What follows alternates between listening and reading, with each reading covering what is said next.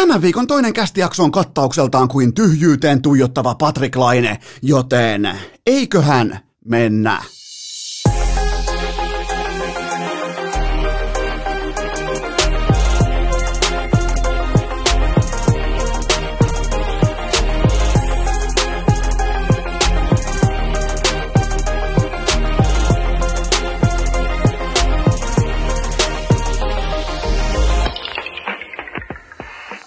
Tervetuloa te kaikki mitä rakkahimmat kummikuuntelijat jälleen kerran urheilukästin mukaan on tiistai 9. päivä helmikuuta ja nyt oli kuulkaa kohtalaisen lähellä, että Eno Esko ja tuottaja Kope meinasi joutua aloittamaan tämän episodin sillä, että olisi puhuttu heti kärkeen siitä, miten Pekka Pouta joko tykkää tai ei tykkää pillusta, mutta nyt kuitenkin meidät pelasti kauden ensimmäinen lainepaniikki. Se on täällä. Mulla on uusi jingle välissä. Otetaan vielä uudestaan, koska tämä vaatii mun mielestä, tämä vaatii tupla jinglen, tupla paniikki alertin. Hyper alert on valmis Suomessa tänään, koska... Patrick Laine on penkitetty. Hän on penkillä, hän tuijottaa tyhjyyteen, hän miettii siellä penkillä, että mitä, mitä helvettiä tapahtuu. Mä oon yksi NHL parhaista maalintekijöistä, mä pelaan tällä kaudella maali per peli. Ja mä oon toisen erän oikeastaan tosta, kun on vielä sellainen ehkä äh, kuutisen minuuttia kellossa toista erää. Sen jälkeen ei mitään asiaa kentälle. Ja Coach Tortorella, hän ei siis penkitä pelaajaa, vaan ne on jalkapuureissuja, ne on kirkonmäkireissuja.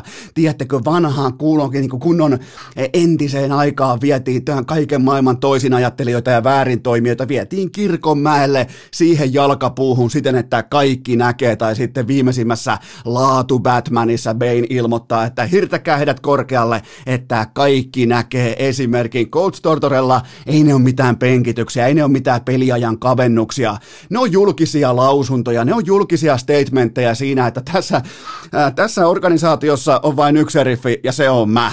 Niin tota, tää on aika mielenkiintoinen. Mä, mä povasin, että ehkä tarvitaan joku niinku seitsemän, kahdeksan peliä, tarvitaan jopa kymmenen peliä, tarvitaan tappioputki, tarvitaan joku niinku, äh, ehkä divisionan karkaaminen, paskat tarvittu yhtään mitään, ottelu numero neljä, puoliväli ja Laine istuu penkillä, maali per peli istuu silti penkillä, joten tota, äh, kyllä tämä niinku tää neljä matsia vaadittiin, oikeastaan niinku neljä matsia me tarvittiin otantaa sille, että homma lähtee menemään kohti etelää. Ja tämä etelä on oikeastaan urheilukästin kannalta ehkä jopa unelmakohde. Jos mietitään, niin kuin, mikä olisi tällä jos sais matkustaa, mikä olisi sun unelmakohde, niin tämä on aika lailla urheilukästin unelmalomakohde, että Laine ja Tortorella löytää itsensä orastavasta hetkellisestä. Mä en usko, että tämä tulee kestämään kauaa, mutta välittömästi se ei kerro koko kuvaa, mutta se kertoo aina jotakin, että coachi, kovaotteinen, old school päävalmentaja heittää nuoren mega supermaalin tekijänsä vilttiin ikään kuin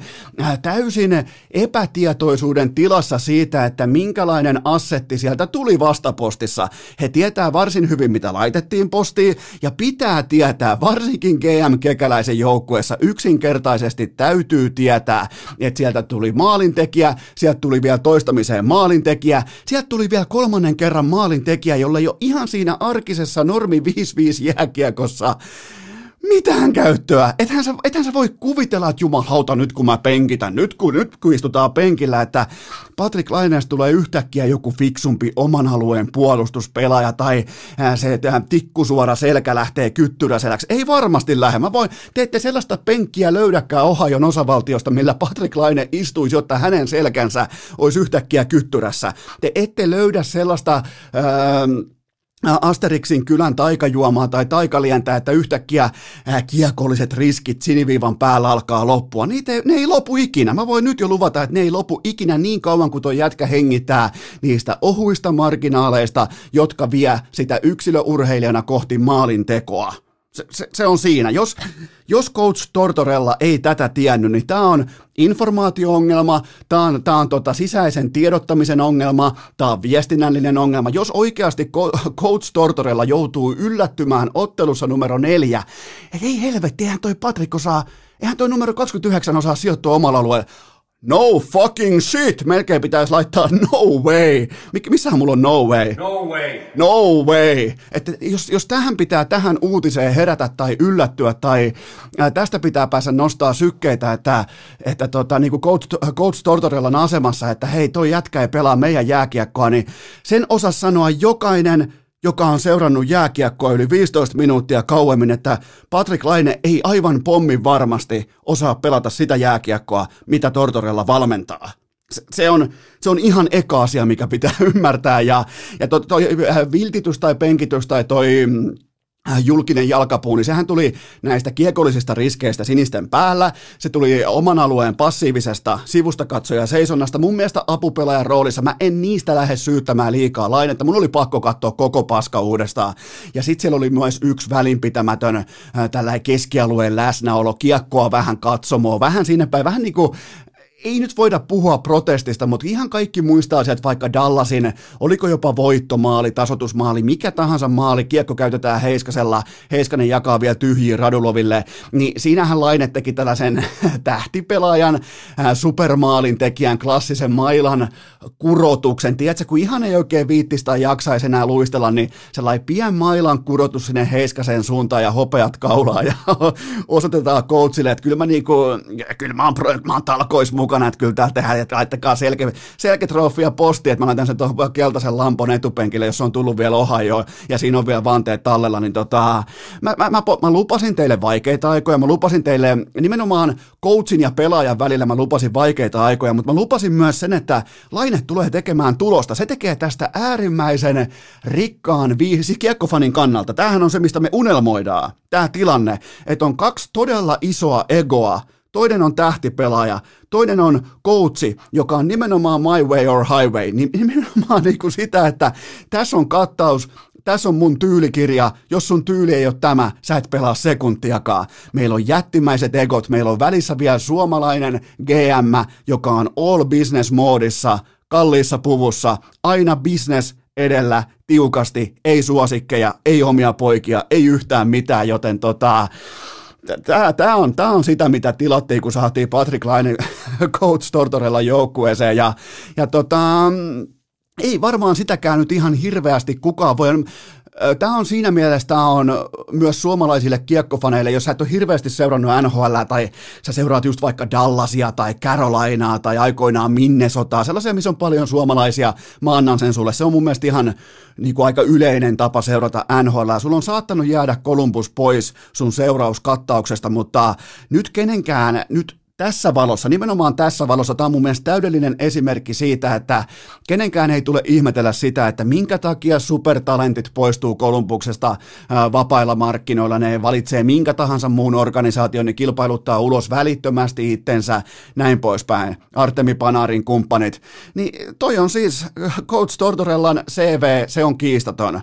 Mut se, ja se on siis, se on sanalla sanoen vahva coachi, se on erittäin voimakas coachi, se vie keskinkertaisia pelaajia synergiaetuja tuottaen kohti OK-pelaajiston tasoa, ne tuo OK, ne tuo paikoin jopa loistavia, hyviä tuloksia pöytään, ihan tällaisella keskinkertaisella pelaajamateriaalilla, ja tämä kaikki – ihan tämä koko CV hänen historiassaan tulee hintalapun kanssa ja se on pelaajalle niin kuin ollaan nähty jostain Tampan vuosista alkaen, Rangers kaikki, niin se on pelaajalle todella raskas päävalmentaja. Kuunnelkaa vanhoja haastatteluita, ne, ne kielii arvostuksesta, ne kielii vaatimustasosta, mutta kyllä siellä kuitenkin tulee sellaisia mm, niin kuin viittauksia nimenomaan, että ei se, niin kuin, se ei ole helppoa se ei ole mitään, niin kuin, että on hattaraa ja vilttiä voikukkaa mukana, kun lähdetään vähän kesäretkelle, tiedätkö, kalastuskisoihin. Ei, ei. Siellä on vaatimustaso joka jätkälle helvetin korkealla ja se on raskas tähtipelaajalle, varsinkin sellaiselle, joka elää siitä yhdestä kapeasta marginaalista koko elämänsä, koko uransa mitassa, nimenomaan Patrick Laine, joka on yhdessä, ei kahdessa, yhdessä asiassa ihan helvetin hyvä. Kaikessa muussa joko keskinkertainen tai välttävä, ja tästä tulee, tämä on se kohta, missä maailmat törmää tulee ukkosrintama, tulee hellerintama, mitä silloin tapahtuu? tulee hurrikaani, joten tota, nyt on vasta nähty sellainen ensimmäinen, olipa muuten aika hyvä tällä. Pitäisikö mun mennä nyt kun Pekka Pouta on känselissä, niin pitäisikö mun mennä jopa noilla näytöillä, miettikää ukkosrintama, hellerintama, sitähän muuten oikeasti tulee hurrikaani, jos siihen yhdistää vielä ää, veden, joka antaa siihen sen joskus tuli opiske- opiskeltua, koska kiinnosti tietää, että miten hurrikaanit saa sen voimansa, kun ne etenee kohti Floridan osavaltiota keskimäärin tai Louisianaa tai no okei, okay, en vielä kuitenkaan en haasta nimenomaan Pekka Poutaa, vaikka hän lienee edelleen känselissä, ollut 24 tuntia jo känselissä, joten tota, niin, niin tämä tulee olemaan kahden erilaisen kylmän ilmamassan, kuuman ilmamassan kohtaaminen ja me tullaan näkemään ukkosta, hurrikaaneja, me tullaan näkemään tätä kaikkea ja No, ja, hypä, ja sit, nimenomaan vielä tosta mä tykkään. Mä, mä arvostan tota tavallaan niinku urheilun aika hmm, intensiivisenä, fanaattisena seuraajana, että ei ole vaan viltityksiä, ei ole vaan niinku penkkikomennuksia tai peliajan kavennuksia, vaan se on julkinen jalkapuu. Se on ihan kylmästi vaan, että Tortorella tietää tasan tarkkaan, mitä se tekee, mihin media ottaa kiinni, mikä on viesti pelaaja. Tämä on, tämä on viestintä, ei tämä on mikä, tässä ei ole, siis periaatteessa, jos sä pelaat maalin pelejä, sulla ei ole mitään järkeä vaikka sulla on offline-päivä Patrick Laineella, niin silti sen, sen valtit sinne toiseen kenttäpäätyyn on totta kai arvokkaampia kuin valtit sinne äh, tota, omaan päätyyn, kaikki ymmärtää sen. Vaikka siellä tuli äh, ylärima-laaki Laineen ehkä heikosta apupelaamisesta, tuli myös maali Laineen vartiovuorolla. Mä en laita kumpaakaan hänen piikkiin, kumpaakaan tilannetta. Mä laitan hänen piikkiin nämä keskialueen avoimet haastamiset, vähän tällaiset junnumaiset, haetaan pakilta tai jotain tällaisia vivutuksia. Niillä ei ole mitään tekemistä nykypäivän jälkeen, kun että sä tyyliin Conor McDavid tai jos sun, jos sun absoluuttinen liikennopeus ei riitä niihin harhautuksiin, sä et tuu ikinä nykypakista ohi. Et ikinä näillä junnuveiveillä sinisten päällä.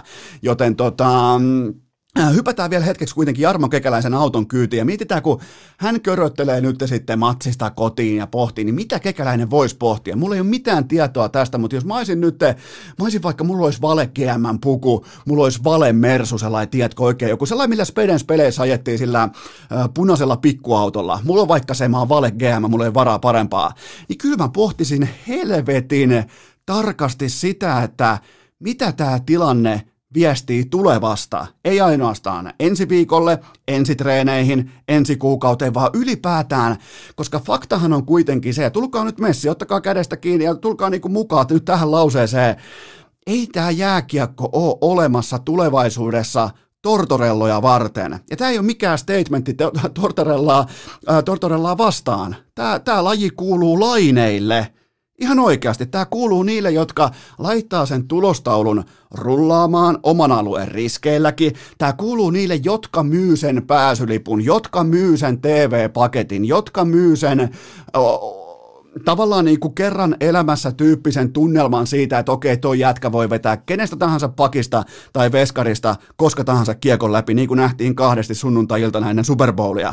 Joten siitä me maksetaan, me asiakkaat. Sitä me halutaan, kun me ostetaan paitoja, me ostetaan samoja Bauerin mailoja, me ostetaan vaikka pääsylippuja, me ostetaan parkkilippuja sinne matsiin. Sitä me, me ei me makseta mistään Tortorellan presensestä tai laadukkaasta 5-5 puolustuspelin konseptista, koska absoluuttisesti, jos et sä pysty talenttia haalimaan sun organisaation, sä et ikinä voita mestaruutta. Et sitten vaikka olisi kuinka saatanan hyvä trappi tai 5-5 oman alueen pappi tai mikä tahansa. Ei mitään merkitystä.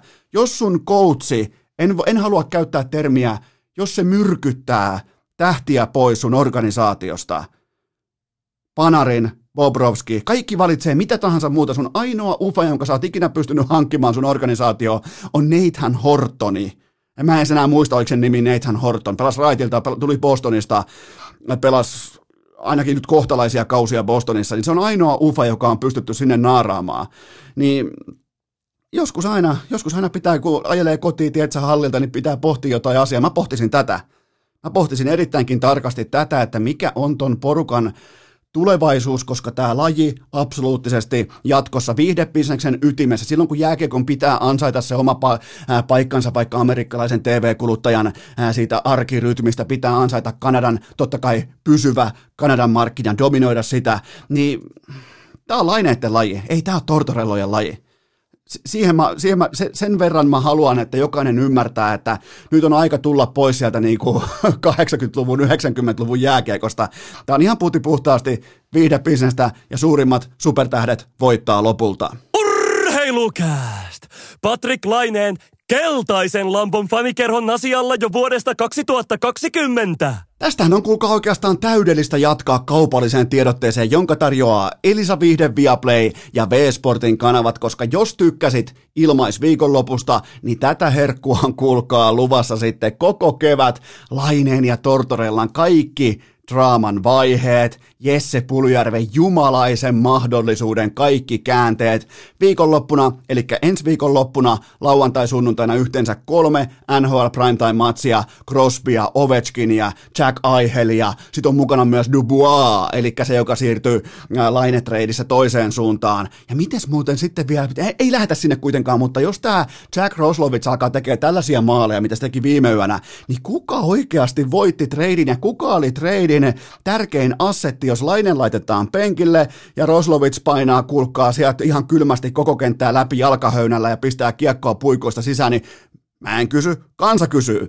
Joten tota viikonloppuna kolme, korjaan kolme NHL Primetime-matsia ja sitten vielä pitkin kevättä jokereiden pudotuspelit. Mä en oikein tällä hetkellä, mä en saa kiinni jokereiden pelaamisesta, mä annan sille aikaa, mä annan sen muhia. Mä tavallaan uskon ton joukkueen runkoon edelleen, jopa ilman Bobi Lehtosta, mutta jokereiden pudotuspelit, niistä tulee kuitenkin aika mielenkiintoa tuolla läntisessä konferenssissa, tulee hyvää vääntöä, tulee todennäköisesti aika viihdyttäviä playoff-sarjoja. Sitten totta kai valioliiga, Bundesliga, KHL, UFC, NHL ja vaikka mitä, joten me osoitteeseen viaplay.fi tai tilaa sitten ihan vanhan liiton tyylinen, nyt kun on käyty kokeilemassa, on ollut ilmaiskatselussa, niin tilaa operaattorin kautta itsellesi V-Sportin kanavat. Urheilukääst! Tämänkin jakson teille tarjoaa Antti Raannan kesäjuhlien loputon piikki! Urheilukästi vaatekomerossa on tällä hetkellä tilanne se, että tuottaja Kope on orastain näreissään siitä, että mä lähdin katsomaan Super Bowlia Heinolan mökille, ja mä olin siellä ihan kulkoa maanantai-iltaan saakka, ja tuottaja Kope antoi tällaisen niinku Coach Tortorella tyyppisen penkityksen mulle, että hei nyt toistoi sisään, nyt takaisin vaatekomeroon, nyt se jakso ulos, ei voi lähteä löysäilemään, hiihtämään johonkin vierumäelle, pitää olla kotona. Se katsoo vähän syrjäkarein mun toimintaa, joten mun pitää olla tänään hyvä, ja mä haluan kiittää teitä siitä, siitä, että jälleen kerran kun tiedät sä, mulla on se uimaallas kuvitteellisesti mun edessä, niin onhan se kiva, että te tuotte mulle aina kerta toisensa jälkeen sen maailman laadukkaimman ponnahduslaudan siihen, mistä mä pystyn vaan poimimaan parhaat kysymykset ja loistavimmat debattiaiheet, joten napataan ensimmäinen kysymys lavetille. Puljujärvi nollakerhoon ottavaa vastaan viime yönä.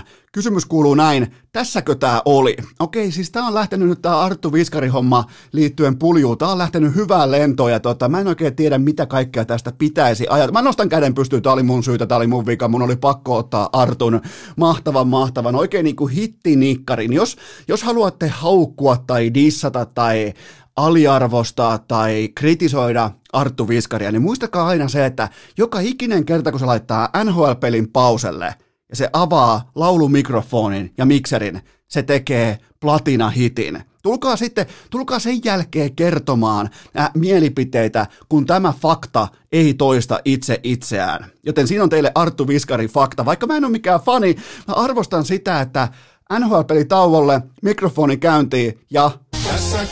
Oli? Ja sen jälkeen tripla tupla neloisplatinaa hylly täyteen. Laita, tehkää perässä.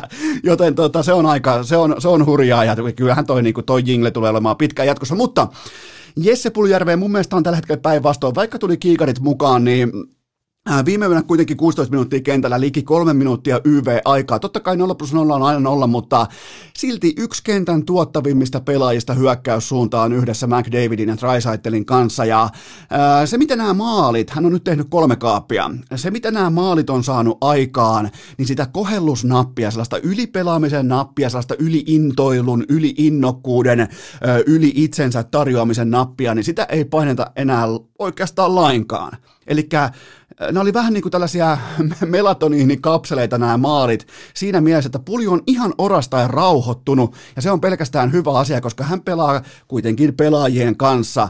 Hän pelaa niiden pelaajien kanssa, jossa sä et voi kuitenkaan, vaikka sun pitää olla nopea, aggressiivinen ja sun pitää olla atleettisesti todella, todella vauhdikas yksilö, mutta sä et kuitenkaan voi koheltamiseen hävitä kiekkoja, tilanteita tai siniviivan kulmia, niin kuin kaikki varmaan ymmärtää. Joten tota, tämä on ollut todella hienoa katsottavaa, että Pulju on rauhallinen. Mä en siltikään sano sitä, että tämä niinku, äh, tämä näyttäytyisi jonkinnäköisenä jääpallokaarteluna. Siellä on kuitenkin siellä on tietty aggressiivisuus, aktiivisuus, siis ihan oikean NHL-pelaajan elkeitä, niin kuin on ollut koko kausi. Vaikka pistetilasto on edelleen laahaa jäljessä, niin mä en ole lainkaan huolissani näistä 0 plus 0 illoista, jos ottelun itse äh, se suorituskuva on tätä ei kahta kysymystä, ei mitään epäselvää ja, ja tota, se mikä vaan niin jossain loppuhetkillä, jos pulju jätetään pois, niin, niin se kuuluu asiaan. Silloin kun Edmonton puolustaa johtoasemaa ja va, vaikka vastassa onkin vain ottava, niin pulju vielä toistaiseksi oman alueen puolustuspelaamisellaan ei ansaitse just näitä loppuhetkiä, kun ne heittää vaikka tuplasentterin kentälle, ehkä joku Archibald tulee siihen kylkeen, jotain tällaista erikoismiehiä kenttä täyteen. Joten tota, älkää olko huoissanne siitä, jos pulju ei pelaa vaikka viimeiseen kahteen puoleen minuuttiin ollenkaan johtoasemassa. Se on tärkeintä, että milloin se pelaa nimenomaan ykkösketjussa ja milloin se pelaa ylivoimalla. Se on kaiken A ja O, kun puhutaan tuotannosta ja puljun esitys jälleen kerran vahva. Seuraava kysymys.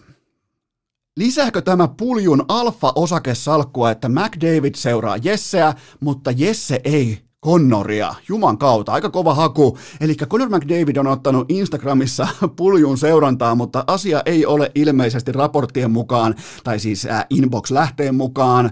Asia ei ole kuitenkaan toteutunut toiseen suuntaan, joten tota, äh, tässä informaatiovalossa mun on pakko todeta, että nämä on niitä hetkiä, milloin se torniolaisten 155-senttisten äh, pussihousupoikien ammattikoulupihan kunnioitus ansaitaan tämä on, tämä on alfa, tämä on siis todellakin niin kuin big dick energiaa, tämä on kiistaton alfa movie, että ei seuraa Conor McDavidia Instagramissa. Nämä on, nämä on nyt pikkujuttuja. Mä, mä nostan hattua Jesselle tästä ja toivottavasti pystyy pitämään linjansa tiukkana, koska nythän tavallaan niin kuin, nyt nykypäivän populaarikulttuurissa esittelyjärjestyshän menee nyt niin päin, että Conor McDavid, Jesse Pulyjärven keskushyökkääjä, eikä toisinpäin, miettikää, miettikää, siinä on otetta. Eli tämä on ihan selkeä big dick move, ja tota, on, on, on vastaan sanomaton alfa-peliliike. Seuraava kysymys. Teuvo Teräväinen kuusi matsia putkeen kiikareilla, pitääkö huolestua No orastain voi jo aloitella ohuesti huolestumista tai sellaista niin kuin, äh, mahdollisen huolestumisen äh, ennakkovalmistelua, mutta kuitenkin pitää muistaa se, että tämä on todistettu tähtipelaaja NHL, joten se, sen, sen takia se alkukauden suhtautuminen voi olla erilainen vaikkapa just teräväisen ja vaikka puljun kohdalla. Sen takia, koska toinen on jo näyttänyt, että hän kuuluu sinne korkeimmalle jollekin pyramidin ehkä kakkostasolle, kun toinen louhii siellä jossain kerroksessa kuusi tai seitsemän.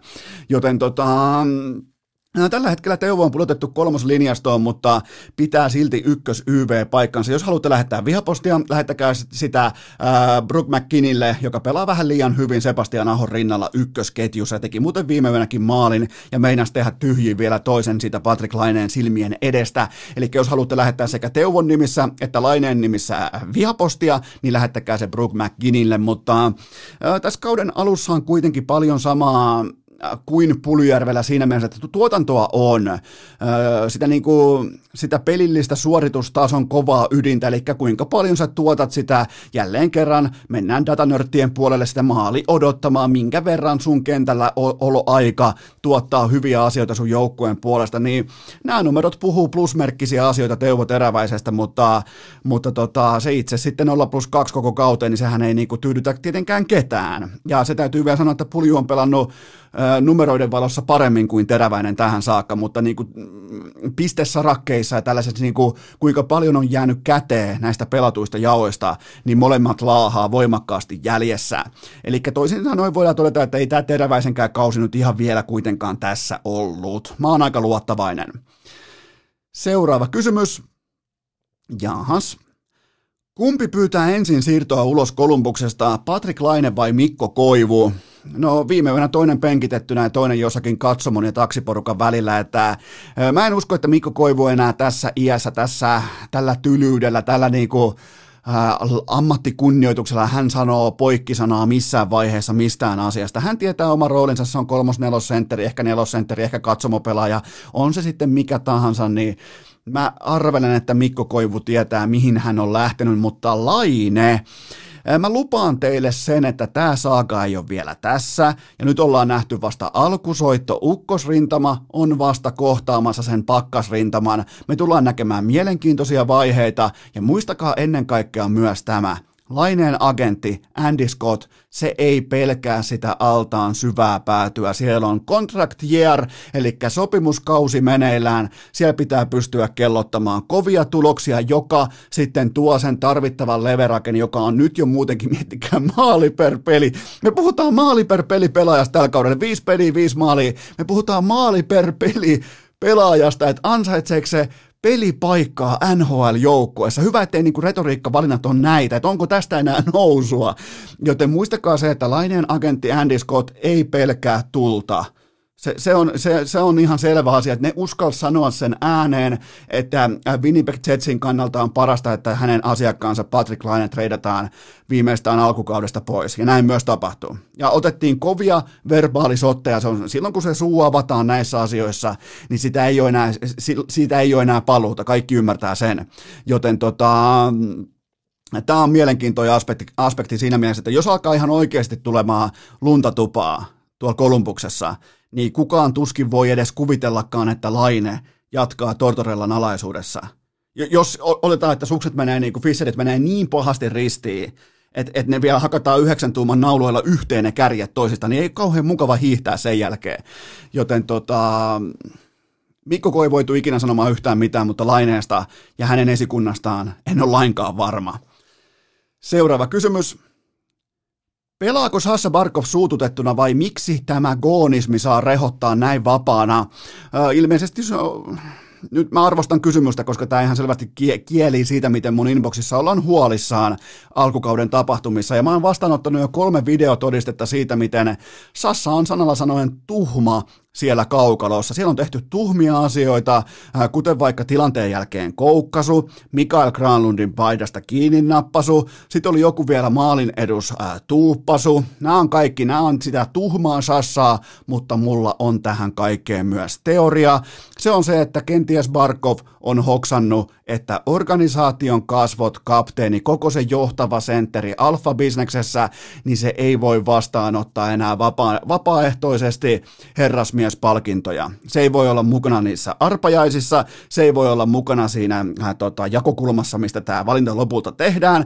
Sassa sikailee itsensä ulos Lady Bung Trofin koko siitä jakokattauksesta, ja se on oikea päätös. Mun mielestä se mun ainakin hirvittää saada se palkinto koska ja Sassa on sen palkinnon kerran jo saanut, ja mä nyt haluaisin niinku vetää mitään yhtäläisyysmerkkejä tai vastaavaa, mutta jos sä pelaat mun joukkueessa, saat tämän Lady Byng trofin. Se tarkoittaa, se tarkoittaa pitkässä juoksussa sitä, että sun pelityyli on ainakin mun makuun vähän liian soft. Ja mä, mä rakastan Sassaa, se on, se on siis se, se on niinku se, jopa niin kuin man crushi, mutta silti mä totean vaan, että Lady Byngeillä ei voiteta Stanley Ja sen takia Sassa sikailee itseään nyt oikeaoppisesti ja älykkäästi ulos tästä ää, todella jotenkin niin kuin jääkiekkoon sopimattoman palkinnon tiimoilta. Joten tota, taktinen valinta on täsmälleen oikea. Seuraava kysymys. Iltalehti uutisoi, että Ville Peltosen IFK-pesti on varmistunut. Mistä tämä kertoo? No tämä kertoo ensinnäkin siitä, että Jarno Pikkarainen oli vain GM Topias Salmelaisen, sellainen vähän niin kuin fanipoika valinta yhteisistä vuosista, sieltä tiedätkö, hei mulla oli tuolla tolloin toi ja, ja toi on niin kuin kova, kova äijä silloin suksiboksin mukana auton katolla, siellä on Fisherit valmiina, mutta kuin nopeat päähän ja ladulle, mutta se, silloin kun syntyy tällaisia niin kuin arvostussuhteita tai tunteeseen perustuvia ammattisuhteita, niin jokainen varmaan ymmärtää, että silloin se substanssi, se kompetenssipuoli. Voi ihan hitusen verran, se voi laahata jäljessä, niin kuin tässä myös kävikin. IFK Pikkaraisen johdolla, ihan ok porukka, ihan kohtalaisen hyvä porukka, paikoin vahva porukka, Ja jos se on se standardi, niin silloin mä oon hukassa siitä, että mitä Helsingin IFK pitäisi edustaa. Joten tota, Tämä viesti täsmälleen oikeastaan siitä, mitä mä lupasin teille lähes päivälleen kaksi vuotta sitten. Mä olin vielä rukalla silloin, kun tuli tämä uutinen ulos, että Jarno Pikkarainen korvaa tässä ja nyt ää, tota Selinin. Ja mä ilmoitin teille nyt jo, että et, tota, kohtalaisen hyvä ja erittäin vaativa jääkiekkovalmentaja, mutta kun heitetään kuitenkin SM Liiga vertailutaulukoksi, niin se asettuu jonnekin sinne sijoille ehkä kahdeksan, yhdeksän, ihan siis niinku laadukas, hyvä, jos ottaa kaikki Suomen jääkiekkovalmentajat, niin sehän on silloin ihan kärkeä. Mutta se ei voi olla se mindsetti, kun tehdään mestarijoukkuetta.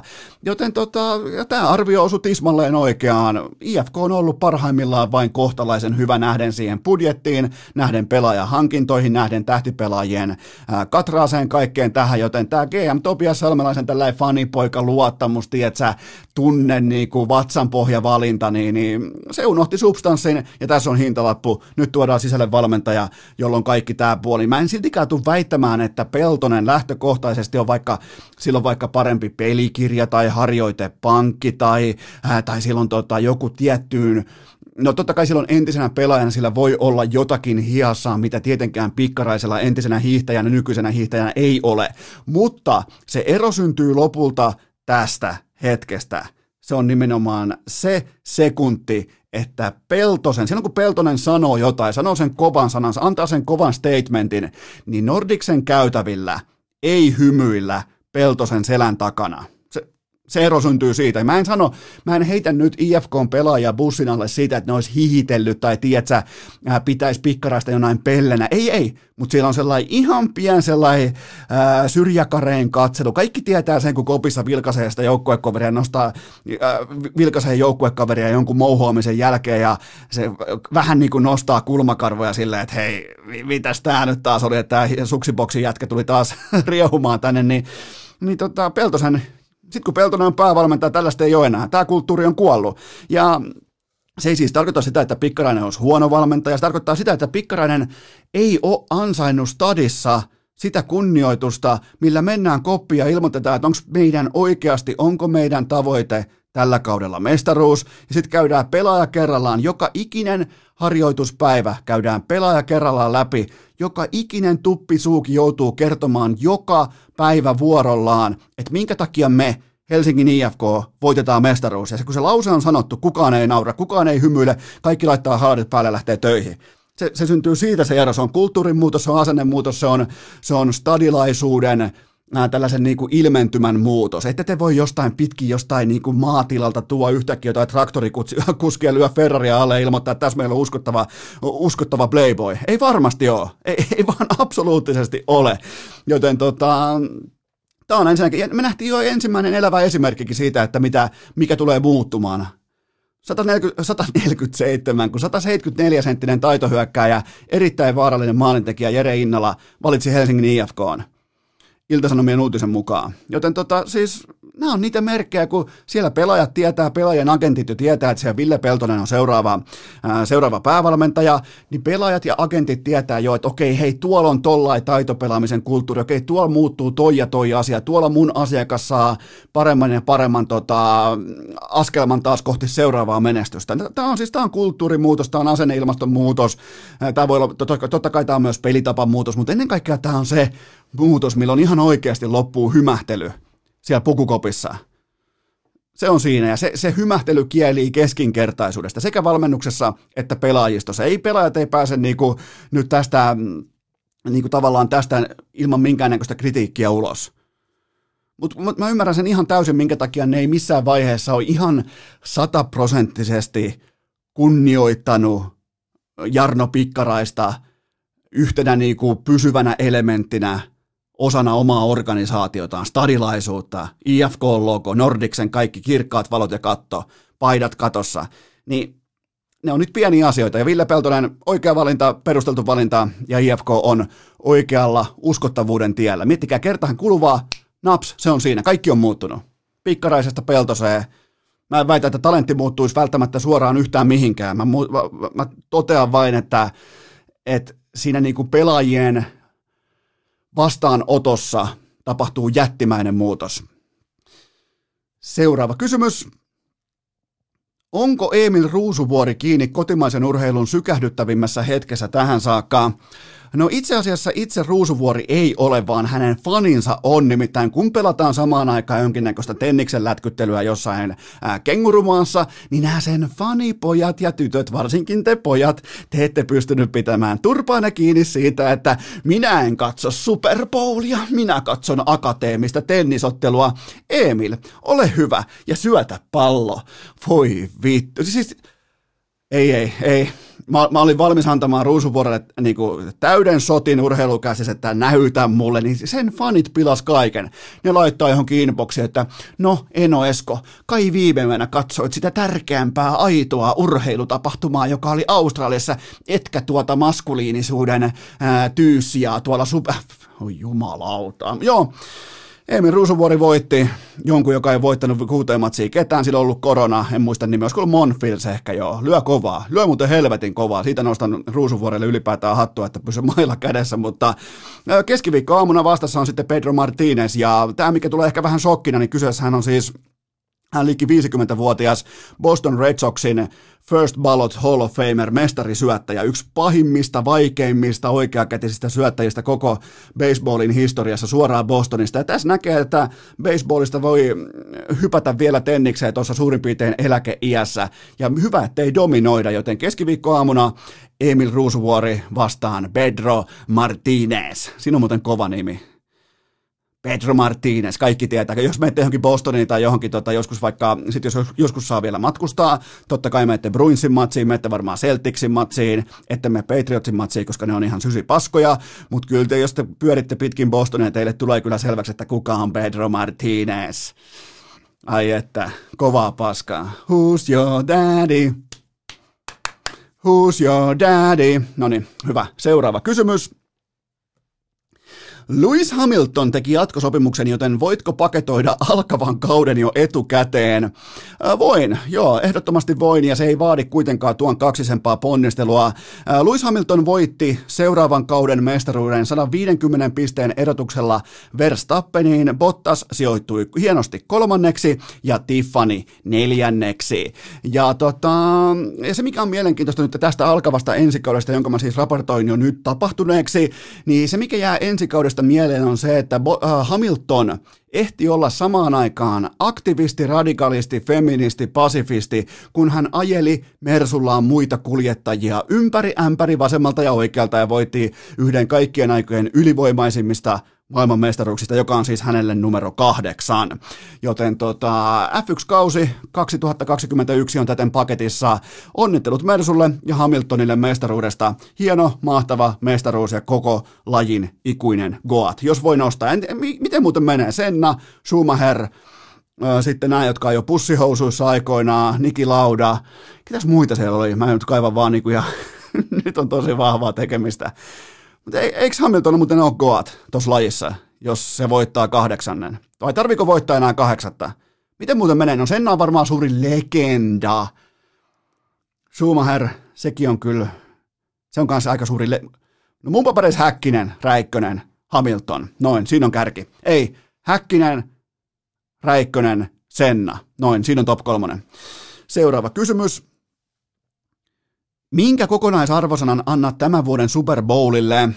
Hmm, aha, tähän päästiin tähän asiaan kaiken kivun, tuskan ja häpeän jälkeen, mutta siis täysin luokaton urheilutapahtuma niiltä osin, että toinen joukkue jätti saapumatta kokonaan pelikaupunkiin, pelipaikalle. Ja se totta kai masentaa, se harmittaa, se vie pohjan kaiken, kaiken sen pohjan pois siltä, mitä tuli itse odotettua.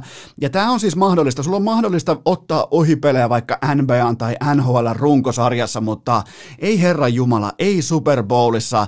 Tämä on täysin, täysin anteeksi antamatonta ja omakohtaisesti mä tunnen häpeää ja pahoinvointia, koska mä hehkutin tätä niin innokkaasti ja vilpittömästi etukäteen, joten mä heitän itteni petturilistalle. Mä nimittäin hehkutin väärää hevosta. Tää oli ihan absoluuttista pienen ketun paskaa koko siinä neljän puolen tunnin mitassa. Ja milloin viimeksi on lopettanut Super Bowlin katsomisen kesken, ei tule nimittäin ihan heti mieleen. Joten äh, mulle riitti siinä suurin piirtein, olisiko ollut neloskvartsin puolivälissä alkuvaiheella. Jossain siinä mä totesin, että okei mä keskityn hiihtoon. Mun, mun hiihtoharrastus on tällä hetkellä paremmin paikan päälle saapuvaa kuin Kansas City Chiefsin saapuminen tähän Super Bowliin. Mua, mua siis mua hävetti sekä itseni että kaikkien heidän puolesta, koska nyt varsinkin vaikutti siltä, että tosi moni katsoo uusia faneja. Olisin tykännyt todella paljon siitä, että NFL olisi pystynyt näyttämään parasta puolta ja tämä oli siis ihan absoluuttinen fiasko ja katastrofi tämä koko ottelu, ja varmaan puoliaikasousta ei tarvitse sanoa mitään. Mä sen mä haluan nähdä sen äh, verovähennyskupongin tai sen äh, tulonhankintakupongin, jonka Weekendi on jättänyt sen, kun se käytti 7 miljoonaa tuohon niinku omaan souhunsa vielä omaa rahaa. Niin mihin mi, mi, mi, vittuun se meni? Mihin se sai 7 miljoonaa dumpattua? Herra Jumala, siis ihan absoluut, siis ka- yksi varmaan heikoimmista Super Bowlista. Ehkä tulee toi Seahawks Denver mieleen. Se, se oli silloin muutama vuosi sitten vähän samaa sorttia, mutta siis ihan, ihan täyttä paskaa. Aivan siis täyttä paskaa ja harmittaa ja hävettää. Seuraava kysymys. Mihin Super Bowl ratkesi? No tota, tätä on mun mielestä tätä keskustelua, mä arvostan niitä, jotka käy vaikka niinku play by play tai etsii matchappeja, etsii tota, tekee sitä työtään, teki, tekee vaikka analyytikon työtä, kannattaa kuunnella vaikka niinku tarkemmat analyysit vaikka just Koikkalaisen podcastista tai mistä muualta tahansa kuin multa, koska mä tiivistän tämän yhteen kokonaisuuteen siitä, että mistä oli kyse. Tämä nimittäin ratkesi siihen ainoaan asiaan, jota mä orastaen pelkäsin ennen ottelun alkua, nimittäin Tiger Woods efektiin. Eli kun on se sunnuntai, on punasta päällä, on aurinkolasit päässä, on lippalakki takaperin, niin, ja se takaysi alkaa siitä, niin se maailman toiseksi suurin golfari, niin se yhtäkkiä pelaakin väärältä puolta. Se lyö palloja pitkin jorpakkoa, pitkin lammikkoa, pitkin niitä metikköjä. Se kaikki tapahtuu kuin salmaniskusta aivan yhtäkkiä. Se on Tiger Woods efekti, ja tämä sama päti nyt Patrick Mahomesiin, uran ylivoimaisesti heikoin esitys, ja se on siinä. Se peli on ohi. Jos ei sun pelirakentaja pelaa hyvin, ja, niin sä et pärjää tuossa lajissa. Ja ihan kohta mennään vielä siihen, että nyt joku huutaa, nostaa kättä pystyy, mutta kun se puolustus ja se hyökkäyksen linja, niin tota, Siis Patrick Mahomes oli tismalleen samaa tasoa kuin Jared Goff kaksi vuotta sitten, täsmälleen samassa tilanteessa siinä, missä tapahtuu Tiger Woods-efekti. Silloin kun sulla on se Goat, sulla on Goatien Goat, sulla on Tom Brady vastassa, niin sä ootkin yhtäkkiä vaan paikan päälle saapuneesta toiseksi suurin. Ja, ja Bradyn tai Tiger Woodsin tai aikoinaan Michael Jordanin, silloin kun Carl Malone oli vaikkapa koko NBAn vaarallisin äh, post-pelaaja tai korinaluspelaaja tai skoraaja Utah Jazzissa, niin silloin kun tuli Jordan paikalle, niin okei, ai se onkin, ai se onkin vaan niin kuin ihan ok, ai se onkin noin pian se Kaimalo lopulta. Joten tota, ihan siis vastaava tilanne, että kun sä meet niin kuin takaysille Tiger Woodsia vastaan jossain Augustassa, niin, niin se on siinä, game over. Sä, sä luhistut, ja Patrick Mahomes luhistuu. Uran heikoin ottelu, tähän saakka, kollege mukaan lukien. Ei se ole sattumaa. Ei se ole sattumaa, se on se ainoa sauma, minkä mä annoin sille, että, että tota, tämä menee nimenomaan Tampapein tämä sujahtaa Tampapeen laariin voimakkaasti. Oli nimenomaan se Tiger Woods-efekti. Mä kysyin Koikkalaiselta ja Laurilalta viikko sitten, että, että onko tämä oikea asia, voiko tämä tapahtua. Ja molemmat puhu mut siitä tavallaan ulos siitä, siitä mun pohdinnasta, että ei tätä voi Mahomesille tapahtua. Että ei, nyt ei ole mitään syytä verrata Jared Goffia. Että, ja ihan tismalleen samaa paskaa kuin äh, Jared Goffilla. Joten tota, ei ole mistään muusta jo kyse kuin Tiger Woodsin efektistä, joka tota, saa kaikki muut vähemmän goatit näyttämään todella, todella keskinkertaisilta. Ja vasta tämän jälkeen on täysin oikeutettua mun mielestä puhua sitten vaikka hyökkäyksen linjasta, Tampan mahtavasta puolustuksesta. Tämä matsi voitettiin pääkopan sisällä Bradyn ja Mahomesin välillä. Siitä on kyse. Ja sen jälkeen tulee sitten nämä pelilliset aspektit, kuten vaikka pass rush, miten hyökkäyksen linja ei ottanut päädyistä ketään kiinni niin kuin pelättiin. Kaikki tämä, se tulee sen jälkeen. Mutta sitä ennen tulee nimenomaan se mindsetti siitä, että hetkinen, mä en olekaan tämän urheilusalin alfa, mikä iski Patrick Mahomesiin niin kovalla tavalla, että se ei tiennyt yhtään mihin suuntaan se olisi kentällä juossut, ja varmuuden vuoksi se juosi 500 jaardia ympäri ämpäri sitä helvetin kenttää. Se oli karttukylpy. Se oli, se oli yksi puhuttelevi, äh, niin puhuttelevimmista äh, tällaisista henkisistä sulamisista – sen tilanteen ymmärtämisestä, että okei, että mä en pärjää tänään lainkaan, että mulla ei tänään mitään käyttöä. Ja mä pidin kuitenkin Patrick Mahomesia varmaan koko lajin historian parhaana talenttina. Voi olla, että pitää edelleen, mutta se oli mulle, se oli mulle niin kuin veret seisauttava shokki, kun mä ymmärsin, että okei, nyt tässä kävi tämä tilanne. Olla, ollaan sunnuntailla, on punasta päällä, on takaysi ja toinen golfareista on aivan paska, se on mikkihiirin kokonen, joten se, se tuli tapahtumaan. Valitettavasti. Se myös pilasi kaiken niin kuin viihteen ja koko sen Super Bowlin sen, mitä se voisi olla. Ja se, mitä pitää vielä Mahomesista sanoa, niin Super Bowleissa on, hän on pelannut yhteensä äh, tietenkin kahdeksan jaksoa, kahdeksan kvartsia hän on pelannut amerikkalaista jalkapalloa. Hän on pelannut yhden laadukkaan kvartsin näistä kahdeksasta, miettikää ihan vaan niin vertannut vaikka Brady, jolla ei varmaan löydy yhtään heikkoa kvartsia, no löytyy se varmaan, mutta tota, ja varsinkin avauskvartsit on ollut aina vaikeita Bradylle, nyt ei ollut sekään vaikea, joten tota, se oli, se oli, se oli todella puhutteleva peräkylvetys. Seuraava kysymys. Mikä oli viimeinen naula sille, että Brady ja Tampa voittaa? No kyllä se olisi Tom Bradyn saapuminen areenalle tarkastamaan se nurmikko, se kävi aurinkolaiset päässä, tiedätkö, köli vasemmassa lahkeessa tuonne polveen asti, se kävi katsomassa nurmikon, sen jälkeen se totesi, että okei, tänään nurmikko kunnossa, ei muuta kuin otetaan gameface päälle, hymyili seuraavan kerran pokaali kädessä. se on siinä, se on täsmälleen sama ilme kuin Tiger Woodsilla Mastersissa 2019. On hurjaa on, helvetin hurjaa toimintaa. Mitään muuta ei voi sanoa, kuin että oli, niinku, oli Bradyltä eikä siis Brailtä niin tilastojen valoissa tai niin kuin missään tällaisessa mikään eeppinen suoritus, ei tietenkään, mutta ylipäätään se, että miten hän on kantanut ton oman joukkueensa. Ensin voittaa Breesin, sen jälkeen voittaa Rodgersin ja nyt voittaa Patrick Mahomesin silleen, että kaikista muista vastustajan pelirakentajasta jäi sellainen kuva, että, että ne, ne katos kuvasta, ne katos pelikentältä vähän niin kuin alfan pelossa, ja Drew Brees vielä antoi lapsensakin mukaan Tom Bradylle. Joten tota, ja sitten yhtäkkiä kun Aaron Rodgers on niin panikissa, että se istuu jossain avolavan äh, avolava auton takalavalla ja juo siellä Bud Lightin kaljaa suoraan laatikosta. Siis jengi menee sekaisin, kun ne kohtaa Goatin. Se on sitä pelkoa. Se on sitä pieneksi muuttumista ja se nähtiin nyt niin kuin ihan prima esimerkki siitä, että miten se tapahtuu. Seuraava kysymys. Nousiko Brady voittonsa myötä kaikkien aikojen suurimmaksi urheilijaksi?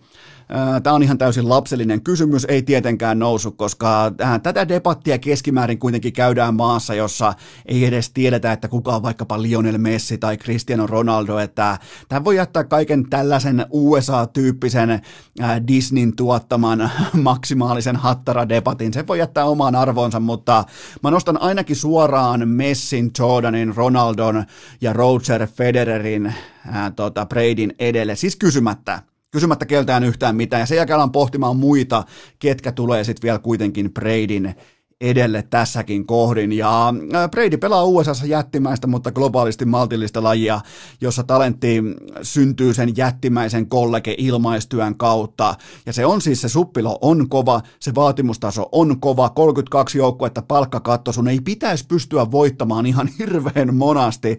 Tai siis dynastien syntyminen pitäisi olla mahdotonta, mutta Tom Brady on pystynyt olemaan yksin itse, vain ja ainoastaan hän itse se dynastia, joten hän on kiistatta NFLn kaikkien aikojen suurin, niin sitä ei tietenkään tulla ikinä myöskään häneltä riistämään, koska tämä seitsemän sormusta, kuusi New Englandissa ja nyt sitten yksi Tampa Bayssa, niin se on absoluuttisesti, se on palkkakatto urheilussa, 32 organisaatiota, kaikki draft-systeemi, kaikki tämä heikkoa kompensoiva, ää, tällainen niin kuin, painotukset tuossa lajin säännöstössä, niin se on mahdotonta. Tämä, mitä on tapahtunut, se on mahdotonta.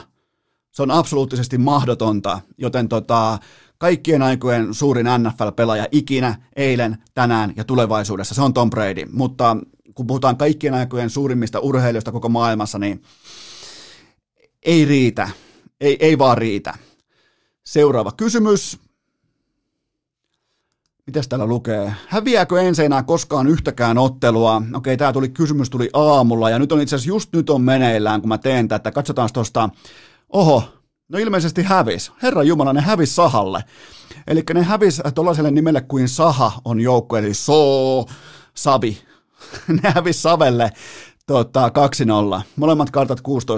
Eli, eli, tota, eli vastaus kysymykseen on siis se, että häviää vielä joskus jonkun ottelun, koska se tuli tässä kysymyksen esittämisen ja nyt tässä mölinen välissä tapahtui tämä ottelutappio. Ja, ja tota, voidaan vaikka ottaa ensin sitten torstaina läpiperkuuseen. Ja tässä vaiheessa mä kuitenkin jo haluan nostaa hattua kuitenkin Dysan Dusan alulle, sille mitä hän on tuonut tuohon joukkueeseen, totta kai myös siitä hänen palkkaamisesta, hänen haalimisesta hatunnoista myös Allulle. Ja aina muistaa se, että jos kritisoi jotain pelaajaa siitä, että hänellä on valtaa, hän käyttää valtaa silloin, kun on sateinen keli, silloin, kun on negatiiviset tulokset, niin silloin kritiikki on paikallaan. Nyt on taas Allun tiimoilta positiivisen palautteen aika, että hän tunnisti talentin, kävi hakemassa talentin pois ja, ja, ja nythän joku, että niin, mutta kun heillä on GM ja heillä on coachivetoinen ja ei, ei, ei, ei, ei, se on Allun joukkue, ja hyvä haku Allulta, joten siitä hatunnosto Aleksi Jallille. Mutta kuitenkin katsotaan nyt, otetaan vielä vähän otantaa ja tota, mietitään, että onko ensin, pöllitään vaikka Robulta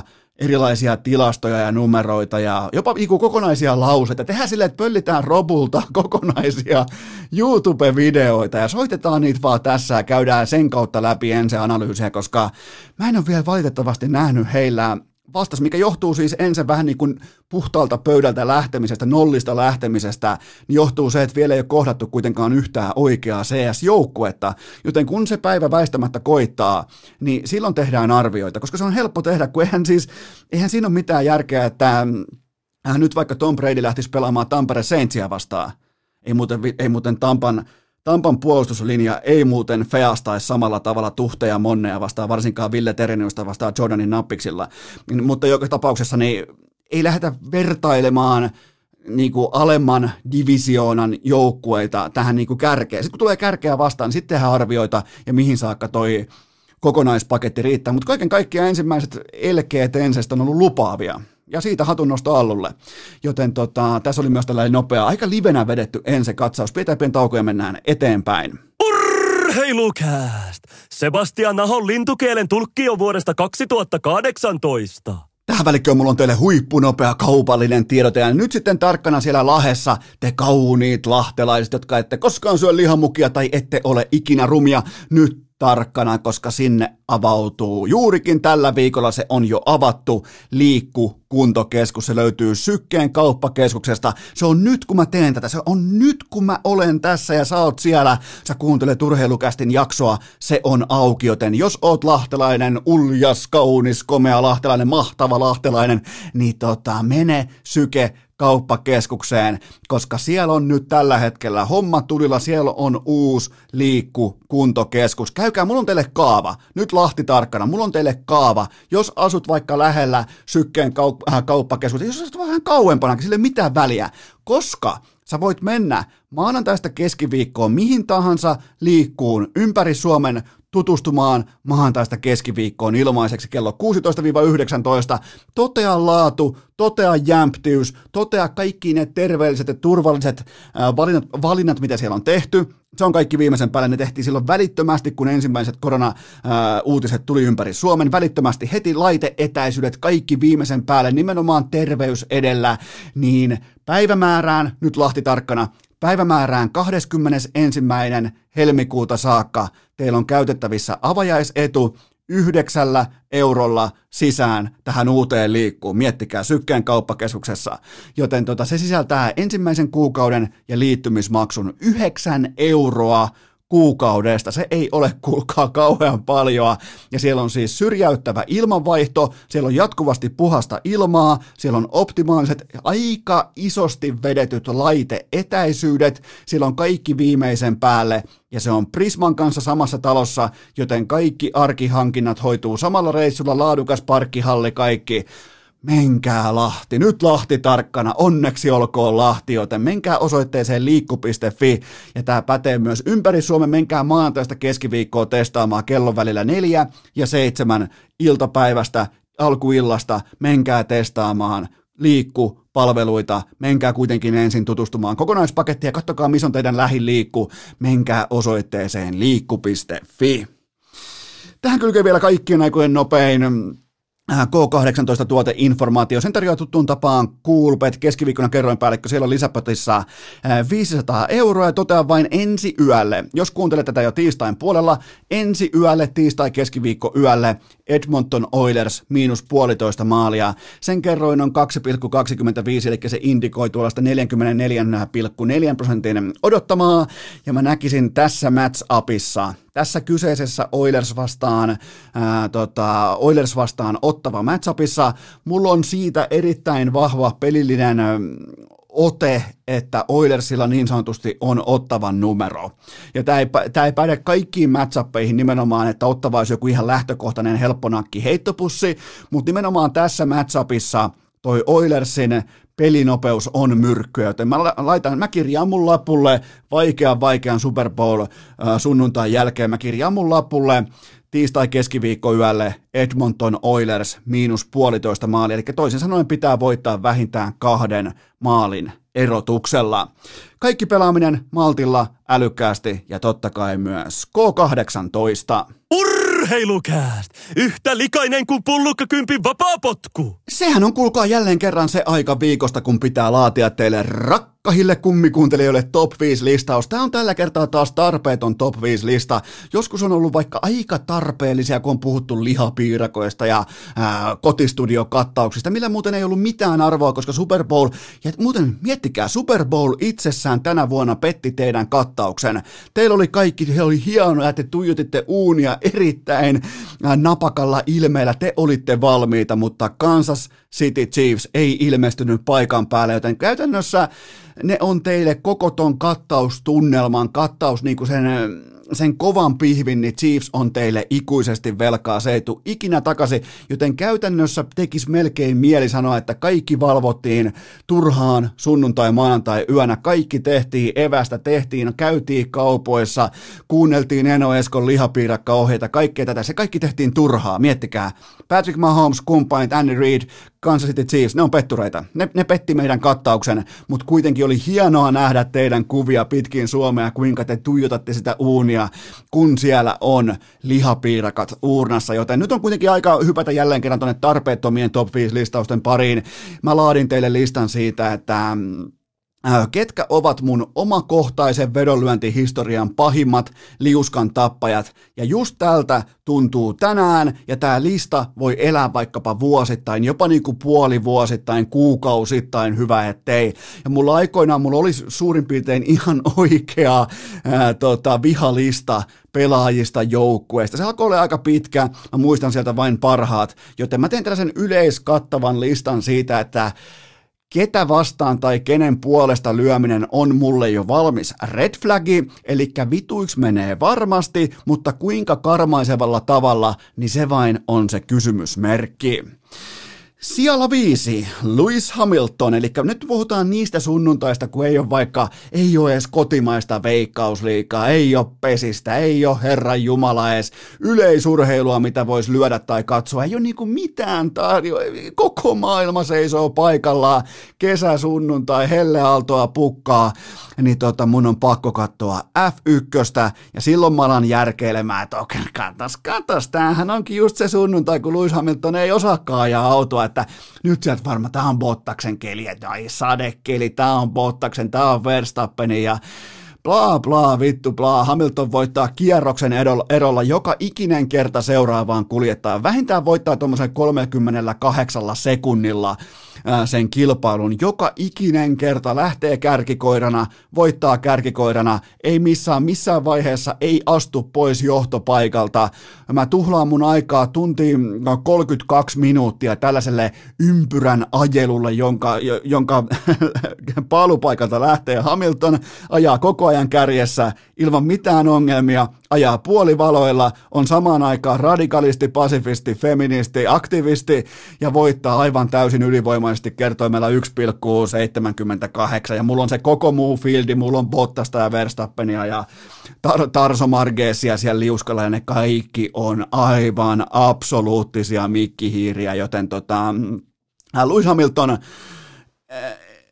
täytyy sanoa, että on pari kertaa tullut kokeiltua, vähän niin kuin ha- haettua isompaa kalaa, että nyt ei varmaan Hamiltonin sunnuntai. Ja joka ikinen kerta on ollut Hamiltonin sunnuntai. Sijalla neljä Cristiano Ronaldo. Olin sitten paikan päällä vaikka mestariliigan finaalissa tai El Clasicossa tai kotisohvalla tai missä tahansa, niin joka kerta sama laulu. Mitä suurempi stage, sitä kauniimpi laulu. Ja äh, tavallaan mun olohan on aina vähän Ronaldon tiimoilta vähän niin kuin pikku Pedrolla, että, että se tulee, että mä, mä buuaan, kun se kävelee tuosta mun ohi, mä buu, niin se näyttää mulle viittä, viittä sormea, sen jälkeen se näyttää nollaa sormea, eli tekee äh, tota, etusormella ja peukulla, äh, peukulla nollan siihen ilmaan, se ilmaisee mulle sillä, jos mä olisin vaikka nyt äh, Atletico, Madridin fani, se ilmaisee mulle, eli Pikku Pedrolle, että mulla on viisi mestarien liikan pokaalia, teille ei ole yhtäkään. Istukaa alas. Ai että, se on siis, se on kyllä komea video, missä Ronaldo näyttää tota, Tikon, Tikon kannattajille ja pikkupedroille, että niitä on viisi niitä pokaaleja mulla, teille ei yhtäkään. Joten tota, niin mulla on siis nyt tätä on ollut aika kauan.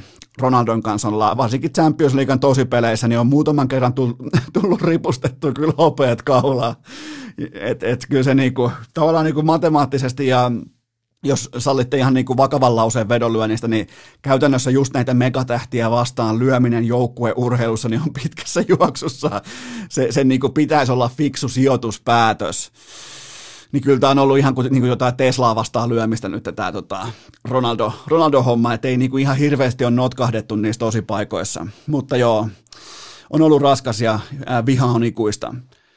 Ää, siellä kolme löytyy tällainen henkilö, tämä on lopettanut jo uransa, hienon hienon uransa, että on suomalainen urheilija nimeltä Jarkko Nieminen, koska mä aina heräsin vähän niin kuin lööppien mukana vaikka, että hei meidän jakkeet, nyt vähän suoraan Suomen maskusta, jakke painaa kohti puolivälierää, että nyt tulee vastaan tommonen tai tommonen Tim Heinmani tai joku, mikä se yksi oli, Guillermo Corrias vai ketä nämä nyt ikinä onkaan, niin tota, mä aina silloin aloin jostain syystä niin kuin ostaa tällaisia tunneosakkeita, mä olin vähän niin kuin GM äh, Tobias Salmelainen, siihen liittyen Jarno Pikkaraiset, mä aloin niinku perustelemaan asioita tunteella, että okei, tämä on nyt se, tämä on oikea valinta, tämä on meidän jakke Suomen maskusta. Ja ja tota, sitten kun aina, aina tosi paikassa isoissa matseissa, isoissa jopa niin kuin mitkä tuli Yleltäkin telkasta, niin, niin mä katsoin näitä matseja, mä löin siihen Jarkko Niemisen, ja mä taian olla näissä matseissa Niemisen tiimoilta About mun vedonlyöntihistoria, mä en nyt tietenkään kaiva kaikkea faktaa esiin, ja niistä ei varmaan enää löydykään, osa pelitaloistakin on mennyt jo nurin,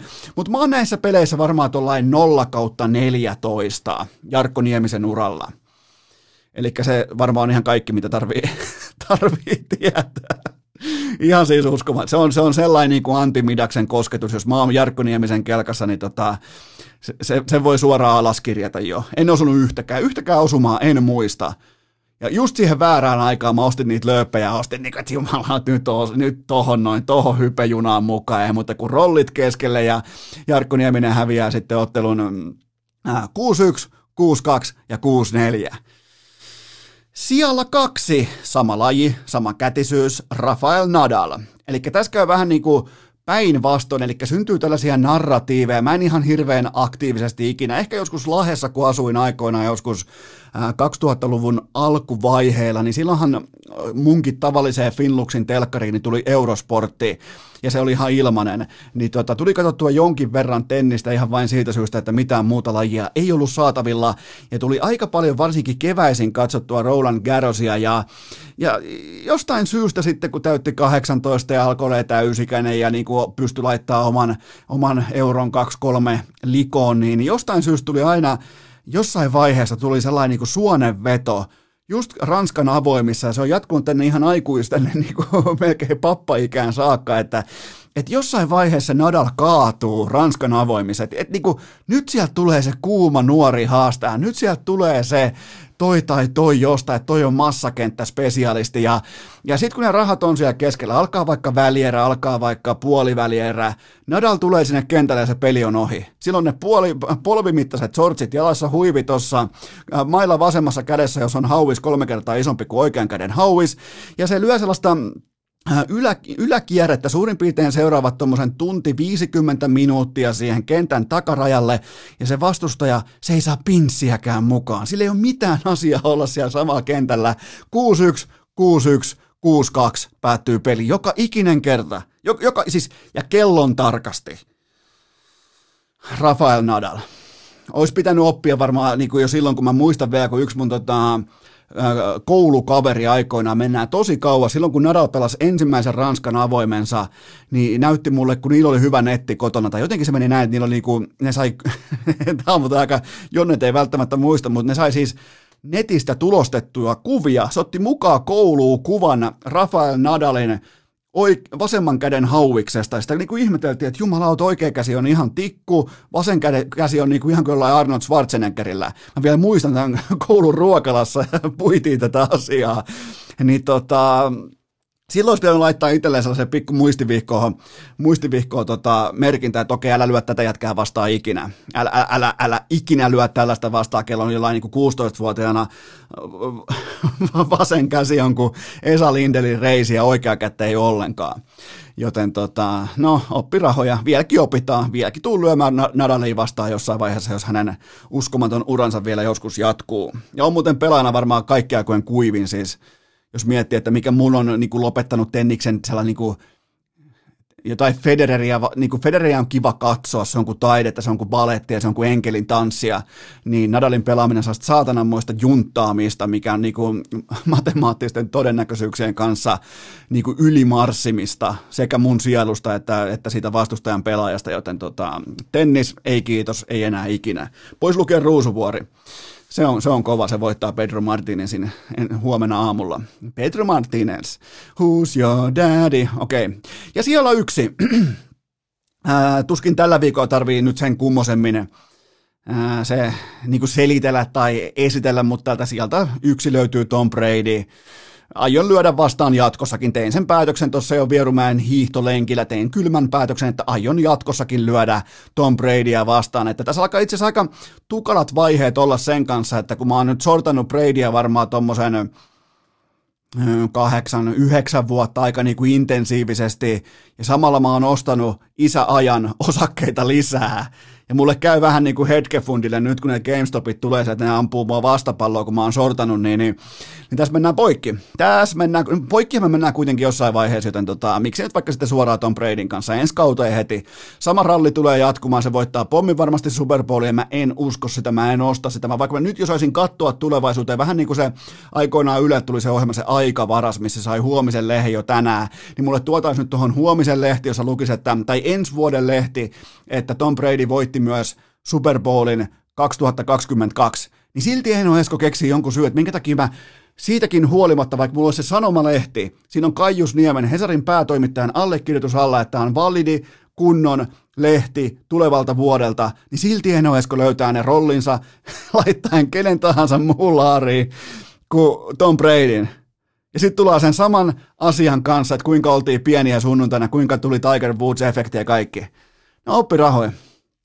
Onneksi, onneksi taas jotkut muut patternit on ollut niinku tuottosia ja NFL-kaudet on ollut tuottosia ja voitollisia, mutta tota,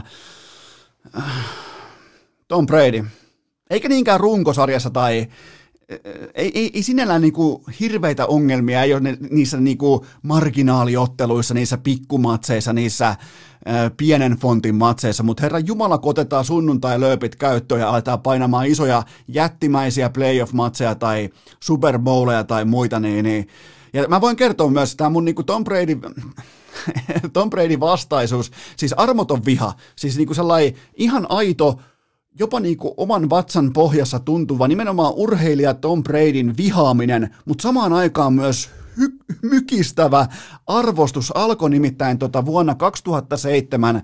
Mä löin mun silloista yliopistokaveria vastaan. Hän on aikoinaan ollut äh, tota, paljon New Yorkissa. Hän on muuten ihan julkisuuden henkilö, joten voin sanoa jopa nimenkin ääneen. Hän on Sean Riggs, eli tämä Ylen erittäin laadukas toimittaja keskusteluohjelmissa. Sean Riggs, iso afrotukka ja todella, todella lahjakas äh, verbaliikkansa kanssa. Niin tota, Sean Riggs tarjosi mulle vetoa, että, että okei Esko, että että mä kannustan New York Giantsia, mä tykkään Giantsissa, Giantsista lyötkö mua vastaan 50 euron vai 100 euron vedon siitä, että hän sanoi, että Giants voittaa. Sitten mä niin aloin kysymään, että no, mikä tässä on tämä huijaus, että ne on tällä hetkellä ne on 13,5 pinnan alta vastaajia, että miksi sä annat mulle tällaista rahaa, että et, et, miksi et sä halua siihen mitään tasotteita, niin se sanoi vaan kylmästi, että hän tietää, että Giants voittaa, tuossa on veto, ota tai jätä. Ja silloin mä niin ajattelin, että se antaa mulle, että mulle tuli niin paha olo, mulle tuli huono olo, että laita siihen nyt jotain kylkeä, ota kymmenen pinnaa mukaan. Ei, ei, en ota, straight up, molemmilla kahden kerroin, moneyline, Ja mä ajattelin, että no otetaan veto vastaan ja, ja sittenhän tappioton, tappioton Tom Bradyn arsenaali, niillä oli 18 voittoa alla, nolla tappiota alla, ne oli 14 pinnan vai 13,5 pinnan suosikki siihen Super Bowliin New York Giantsiin vastaan ja ne hävisi sen 17-14 joten tota, siitä, siitä alkoi. Se oli toi hetki, se oli toi 100 euronen, mikä multa meni. Mä sain siihen even moneyn, mä sain siihen kahden kertoimen, ja Tom Brady petti mut silloin. Ja siitä se alkoi.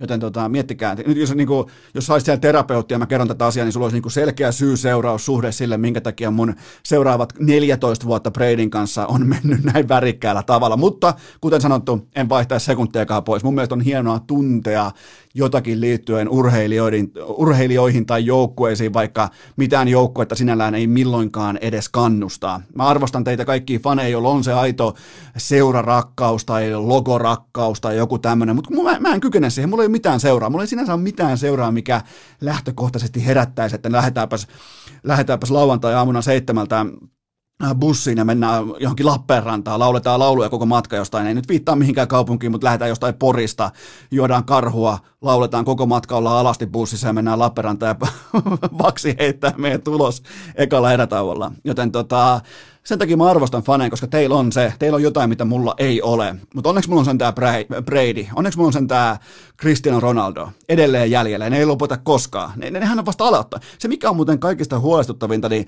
joku Brady ja Ronaldo, niin nehän on vasta aloittanut. Niillä alkaa tällainen niinku vasta loppukaarteen dominanssi samaan aikaan, kun tekee pahaa myöntää, mutta kun Lionel Messi me nähdään jo inhimillisyyden merkkejä. Niin LeBron James, Brady, Ronaldo kumppani, vähän niin kuin tuntuu, että ne vasta niin kuin aloittaa sen loppukaarteen sellaisen fokus äh, vauhtijuoksun. Jumalauta.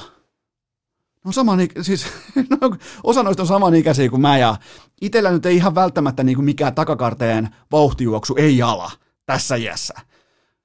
No, Joo, okei. Okay. Mutta siinä oli siis tämän, tämän viikon tarpeeton top 5 listaus, ja te, teistä tosi moni toivo tätä, ja mun mielestä oli tähän viikkoon just optimaalinen, joten tota, tehdään taas joskus vaikka puolen vuoden päästä, tehdään, tuodaan uusia aspekteja, tuodaan uusi tarkastelukulma, tulla, näitä voi aina heittää. Mulla on nimittäin ulkomuistissa, mun pääkoppaan mahtuu ihan uskomattomia biittitarinoita vedonlyönnistä, ihan uskomattomia voittotarinoita, ihan uskomattomia ohivetoja, takaiskuja, tolppalaakeja, 90 maaliviiva pyörimisiä ja kaikkea näitä, niin voidaan joskus tehdä tällaisia, mutta tota, toi on se viisikko nyt just tänä aamuna, tänä päivänä, tänä tiistaina, jota mä pohdin, että olisikohan pitänyt maksaa oppirahat jollain muulla tavalla kuin tota, itse hankituilla euroilla, mutta, mutta kuten sanottu, niin ne summat on maltillisia ja tunteet on suuria, joten olkoon se nyt sitten se popcorni kulhon hinta. Siinä oli myös tämän tiistain jakso kaiken kaikkiaan. Nyt tehdään sellainen juttu, että me lähdetään tuottaja Kopen kanssa koirapuistoon ja toivotetaan kaikille oikein hyvä tällaista niin vaikka Super Bowl masens meitä kaikkia, niin noussaa porukalla. Mäkin kävin kahdesti jo hiihtämässä Heinolassa ja me, me noussaan täältä, me tullaan täältä. NFL-kauteen kauden alkuun on onneksi vielä kahdeksan kuukautta suurin piirtein, se alkaa syyskuussa, joten tota, kyllä, kyllä me pärjätään. Kyllä, kyllä me jotenkin seitsemän kuukautta NFL-kauden alkuun vai kahdeksan. No ihan se ja sama, enää jo katsoa. Mä lopetan NFL, kyllä, nyt muuten loppuu NFLn kattominen. Mä liityn pulluka kympin kerho ja muutan Puolaa, saatana. Okei, tehdään sellainen, sellainen juttu, että torstaina jatkuu.